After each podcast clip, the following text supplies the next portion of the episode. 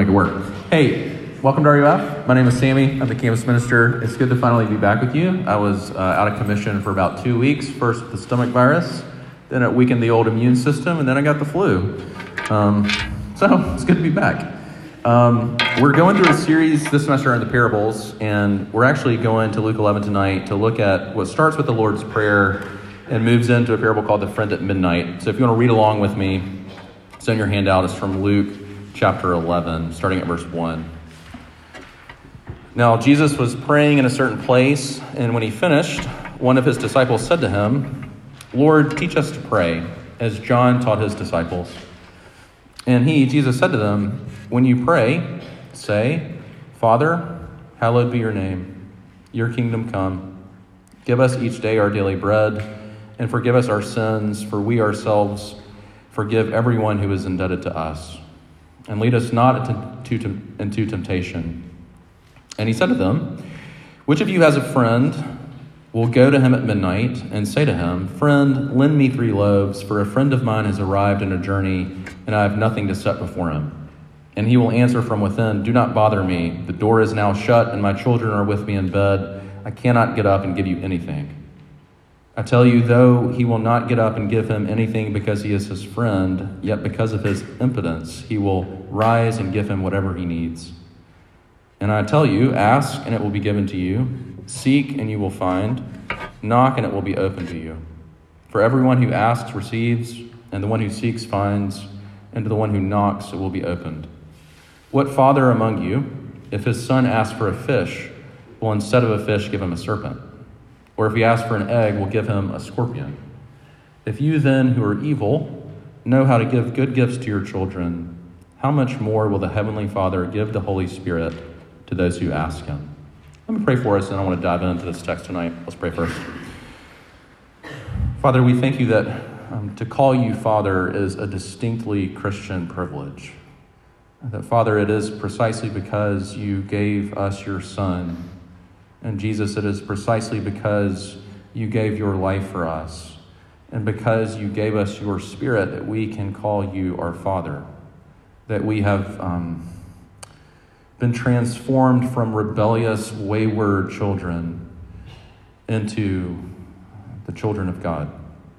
And Lord, I pray that as we look at uh, the idea of prayer tonight and what you're saying to us and why it's hard in our lives and why maybe life with you and relationship with you and intimacy, intimacy with you can be so hard, would you meet us in this place?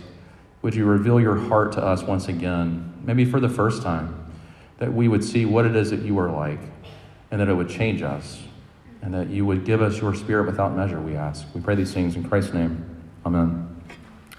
Yeah, so being sick for two weeks, uh, my move, and it's funny, I was telling Carol, like, she was over for dinner three weeks ago, and I sort of jokingly said, I've never had the flu. I kind of would like the flu because I love a good excuse to stay in bed and just binge things. then it happened. So I binged everything, right? Like I watched, I was even so desperate for binging, I watched The Witcher on Netflix, which is like I don't heartily recommend, but I still watched every episode of it. Um, just I was there in bed binging things. And as I was doing it, it sort of struck me like, not in a guilty way, but I started thinking about how, how binging things is so easy for me, and yet prayer is so hard. I stand before you, been a pastor for 14 years, been in ministry for 20 years, count seminary. And I say to you that prayer for me is still really hard. It's not something, it's a, dis, it's a discipline that I find I often lack strength, I often lack effort, I often lack in prayer. And so I was just thinking about why don't we pray? And then, then I started studying this, and I think Jesus in this, in this text really says something to us about prayer that I don't think we would naturally connect. And, and part of it we're going we're going to kind of look at is the story he tells, but it's more than that. The reason we don't pray is not for lack of time. The reason that we don't pray is not because we don't know how necessarily. But here's, I think, what Jesus gives to us when he tells us what prayer is. And I think as we see what prayer is, we'll intuitively, I hope, see that this is why prayer is a struggle for, I think, most of us. Here's the first thing that prayer is that Jesus tells us that prayer is an act of desperation. Prayer is an act of desperation, it is a desperate act.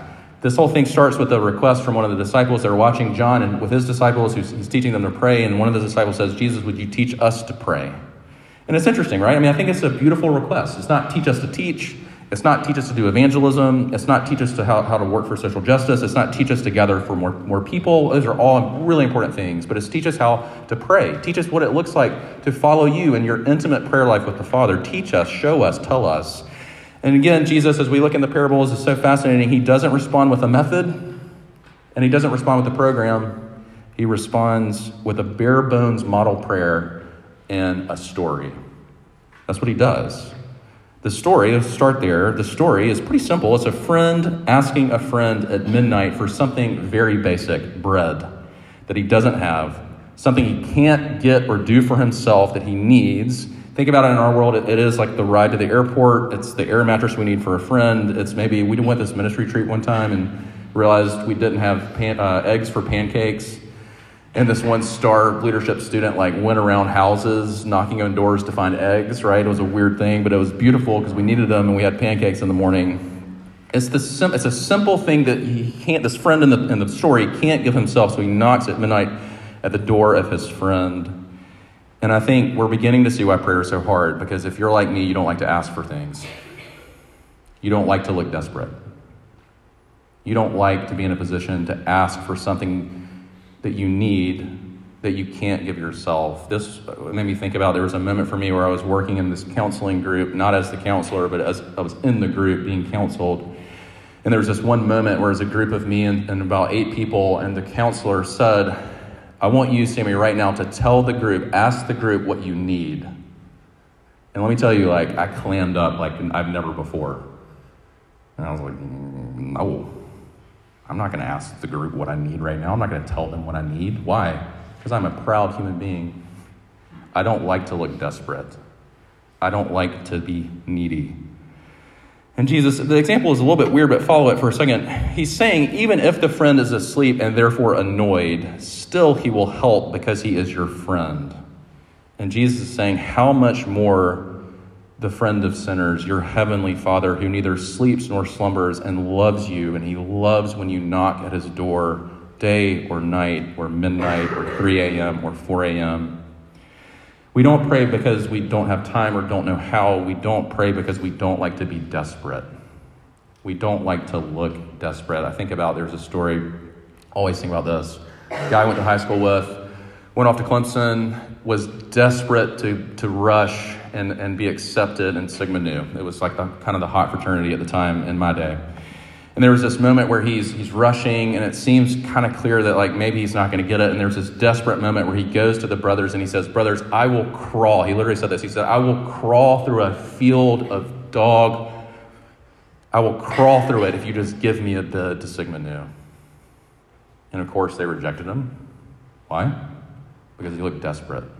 You and I hate looking desperate, and yet Jesus says this is the starting place of prayer, is admitting how needy and desperate and broken you are.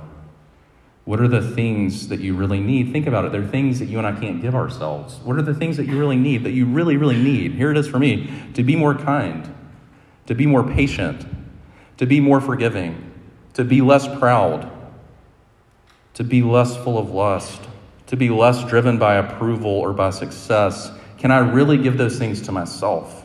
Do I really see how desperately I need them and yet I can't get them? I can't do them for myself. Prayer is an act of desperation.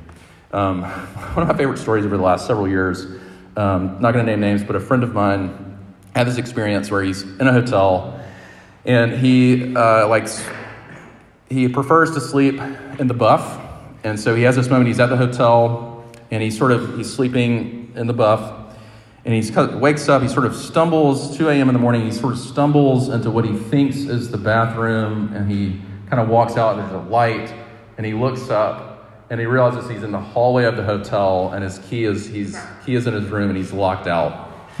So he, tell, he tells a story where he's like what, what do you do at this point? So what he does is he covers himself and he's like ran outside, ran behind the bushes, and then like tried to like. He's thankfully by God's grace he saw this within the hallway a towel cart, so he like ran and made it to the towel cart, and then I, I think the story is he goes to the front desk in towel and asks for a new key. But I love that image because I think it is an image of what Jesus is saying. He was desperate, right? It is sort of this weird image of what prayer is, is to know your nakedness, to know your sort of weakness, to know your desperateness, and to knock on the door of heaven and seek the Father for what you really need that you can't give yourself. Prayer is an act of desperation first, but then Jesus, the second thing it is, is prayer is an act. And this is going to sound weird, but stay with me. Prayer is an act of becoming more human. Think with me for a second. It's an act of becoming more human. And this is where we go back to the Lord's Prayer. It's fascinating. The Lord's Prayer, I've never really looked at it exactly like this. It's a bare bones thing, right? It's very short, very simple. But what I want you to see is it is profoundly human. Just look at it with me for a second. It starts by remembering that you were created by a heavenly Father and that your life is not your own because you did not make yourself. Then it moves into the political reality of kingdoms, that to be human is to belong to a kingdom. I mean, think about just, I mean, we see this in this current election season. I don't know if you're following what your party is, I don't really care. But just following this election season, it's a reminder to me that we, we as human beings have to belong to some kind of kingdom. And Jesus is saying, what is it? Is, is, is the Father's kingdom, is his kingdom, your kingdom, but it is profoundly human to participate in kingdom life then it moves in literally to bread. We're not talking about lofty spiritual things. We're talking about bread because it's delicious. Have you ever had the bread at Small Sugar? Just a shout out to Small Sugar. I went for my wife's birthday the other day. It is life changing. But ultimately, the image and the point is that we need it. Simple things that we need. But I do love that Jesus didn't feed the 5,000 with celery but with bread. Sorry if you're on keto right now, this is painful. But it's so human. And it's this image that our Father cares about the smallest practical things that we need, like bodily things, our sleep, right? Our mental space, our bodies, our pain, like literal pain. He cares. He knows what we need, He cares about what we need. I love Eugene Peterson. I'm, using a ton of his stuff for this series, but he says it like this. It's in your handout, I think. He says, We can't become more like Jesus. Because sometimes I don't, I think we over spiritualize prayer. This is my point. He says, We can't become more like Jesus by becoming less human, less physical, less emotional, less involved with our families, less associated with socially or morally undesirable people. We don't become more spiritual by becoming less human. We don't become more spiritual by becoming less human. Then Jesus, in that prayer, he moves into maybe the most human reality of all, which is sin and forgiveness and temptation. To be human is to be a sinner. To be human means you are hurting and have been hurt and are hurting and are being hurt by the people, the human beings in your life, and they need your forgiveness and you need their forgiveness. To be human means that you're going to be tempted to do all kinds of things, things that you know you shouldn't, and you're going to be tempted to do things that you know, to not do things that you know that you should. That's part of what it means to be human. This prayer is so profoundly human. Again, we don't not pray because we lack time or know how. We don't pray because if you're like me, you don't want to come more face to face with your own humanity with your own life and your own death. So I was thinking about this. Uh, Tom Haverford, favorite. I'm a. I like. I like The Office. I like Parks and Rec. I, I like Parks and Rec more. We can talk about later. Tom Haverford, Aziz, Aziz's character, one of my just favorite characters. When him and, and Jean-Ralphio are together, it's just the most beautiful TV I think ever made. And there's this one scene because I love the moments in the show where Tom breaks character a little bit and just you see like you see a, a, the sadness, his sadness. You see behind the facade of balling and doing snake juice and all of that. And there's this one episode that I love where I can't remember what's happening in his life, but the line that he says in your handout, he says he's playing. Well, he says this. He says, "Listen, a lot of stuff in my life isn't going great, so I'd rather play doodle jump than think about that." And I'm like, relatable. That's why I like to binge right? It's way easier to not think about, much less pray about, the profoundly human things of pain and anger and sadness and whatever else is going on just today, just in the last two hours of my life. And we do it. Again, Eugene Peterson, this is in your handout. He says this. He says, We don't become, we do not become less needy, less dependent when we pray. We become more needy, more dependent, which is to say, more human. When we pray, we dive ever more deeply into the very human condition from which sin alienates us and Christ saves us. Prayer is an act of desperation. Prayer is an act of becoming more human. And the last thing I want you to see is that prayer is an act of intimacy. That's a weird word. What does it mean? Intimacy is just closeness, it's no nearness. And prayer is a deeply intimate thing. To watch Jesus pray in the Gospels, you see his closeness to the Father and the closeness he feels from the Father.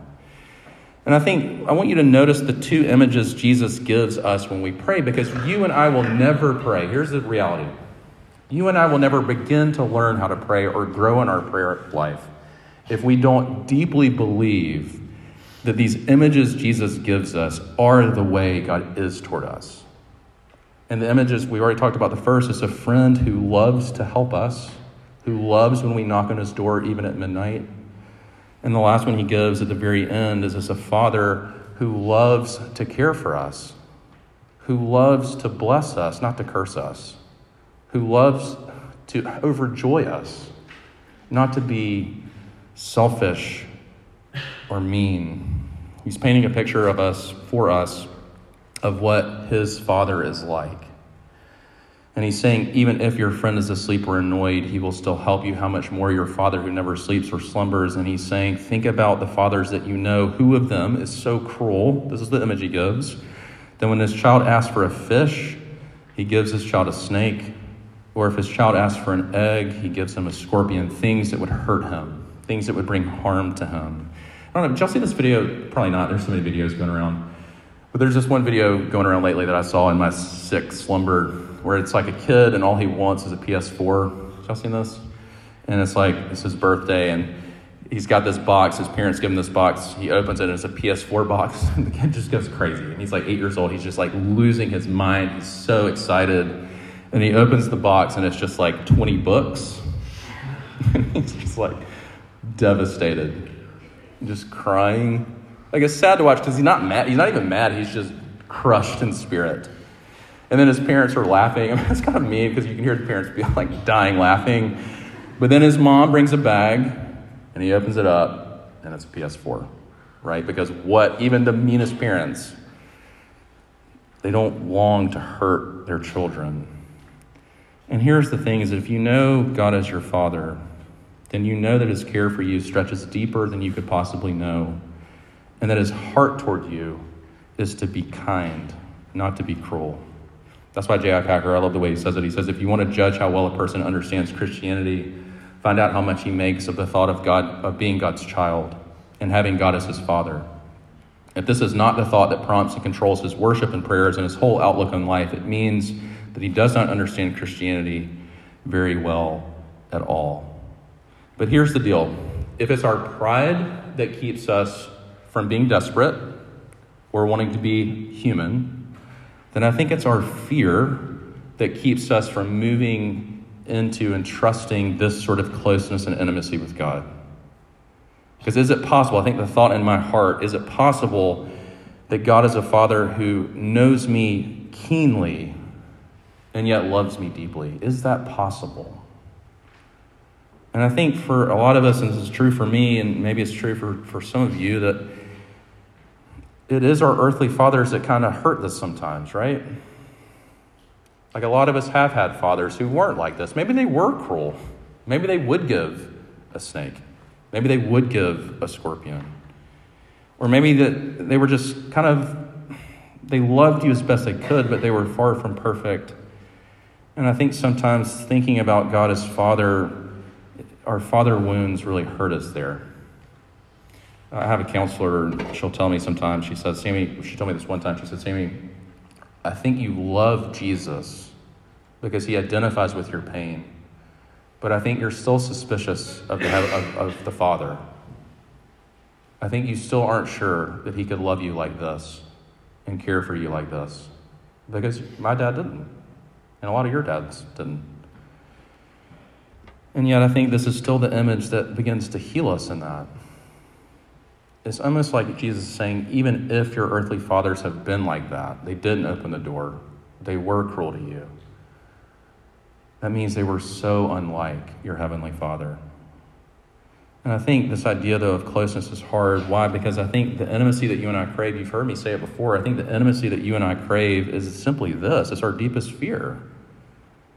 It's that someone would really, truly know me, would know my flaws, would know my struggles, would know what I've done, would know what I haven't done, and not love me, and not draw near to me, and not draw close to me. Y'all, this is why dating's hard. Marriage is even harder, just FYI. This is why friendship is hard. This is why roommates are hard. Because this is our fear. Our fear is a fear of intimacy. And even if it's not a fear, we don't know how to do it very well.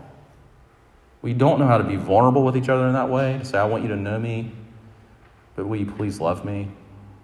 I think about, man, y'all know that Mad Men's like my comfort show, and like I went through it the, for fourth time because that's what depression looks like sometimes. You just keep watching Mad Men. But there's this one scene that always gets me that I think stuck with me particularly this last time. It's a scene, if you know the story at all, Don Draper, super successful ad man in Madison Avenue, New York, 50s, 60s, into the 70s. And there's this scene where he's a serial adulterer. He has this total secret life. He's lied about who he even is. And there's this scene where Betty, his wife, catches him in it. Like he's successfully done it for years and years and years. She finally catches him and she confronts him. And there's this scene, they're sitting down in their kitchen, at their kitchen table. Don's sort of crying and he's in shock. And Betty looks at him and she says, Don, if you were me, would you love you? If you were me, would you love you? And Don, through tears, says, I was surprised that you ever loved me at all. And in that moment, I think he articulates this fear. I was surprised that you ever loved me at all. And yet, Jesus is saying, the Father knows everything about you, and he loves you. And that's why he sent his son for you. That's why Paul in Romans 8, he says this. He says this about the Father. He says, He who did not spare his own son, but gave him up for us all, how will he not also with him graciously give us all things? And the idea is that the Father so loved you that he gave his Son, and Jesus so loved the Father and so loved you that he gave his life. And there's this intimacy that the gospel brings us into of a love between Father and Son that is now ours because the Father now loves us as he loves the Son. And the Son loves us as he loves the Father. And it's a beautiful, rich thing. We don't not pray because we lack time or know how. I think we don't pray because we are terrified of this kind of intimacy. Because we are terrified of it. And yet, if you belong to Jesus, the good news is it's already yours. You already have it in spades. I'll close with this. I don't, um, one of the sad things that happened, I think, last time we were together is Kobe died, and it was shocking. Um, I, I, can't. I mean, I, I can't say I was like a, I'm not a huge NBA guy, but his death was really shocking, and it was really hard, and it was really tragic, and I read and saw lots of things about it, but I think the most powerful one, y'all probably saw it, is they made so much of him loving being a girl dad, right? Like he seemed to love, even if he did things that we, you know, are not okay. Toward the end of his life, he seems to have like really made the most of being a dad to his girls. And there's this one anchor on ESPN, you probably saw this, where she is talking about her one time meeting Kobe and she was pregnant, and Kobe sort of stopped her and talked with her for a long time and just said, I can't wait for you to have a girl. I love being a girl dad. And she starts crying to anchor and she says, My one comforting thought in all this is that he died doing what he loved, being a girl dad. And I saw that and I thought, there's something here that connects to what we're talking about because I think when we think about Jesus, and he's on the cross, and you know this, right? He's praying the Psalms. I don't know if you know this, but Jesus says he's on the cross and he's giving his life, and he's praying to the Father through the Psalms, and he gets to Psalm 22, right? He gets to that painful, dark psalm, and it's the only time in all of his recorded prayers where he does not call God Father. He does not call him Abba. He says, My God, my God, why have you forsaken me? And he's praying Psalm 22. And it's not because God is suddenly not his father. He didn't lose his sonship, but it is because he is entering into the pains of hell and the pains of what sin deserves separation and alienation. But I love this thought that he's doing it because he longs for us, rebellious, wayward sinners, to know what it's like to be loved by his Father. And we can say, Jesus died doing what he loved, which is bringing you and me back to the Father in a love that nothing can separate us from, in a love that once you belong to Jesus is yours forever. And that kind of intimacy is the starting place of prayer. Let's pray together. Father, we thank you that we can call you Father Jesus, we thank you for your sacrifice for our sin. We thank you for the love that you gave for us. And Father, the love that you gave to us in your Son. And Lord, I pray, I don't know where my friends are, but Lord, I pray that you would invite us even tonight into relation, this sort of relationship with you. Show us our desperation. Bring us back to our humanity. And would you, Lord, give us what is already ours, that intimacy that is ours in the gospel. We need it.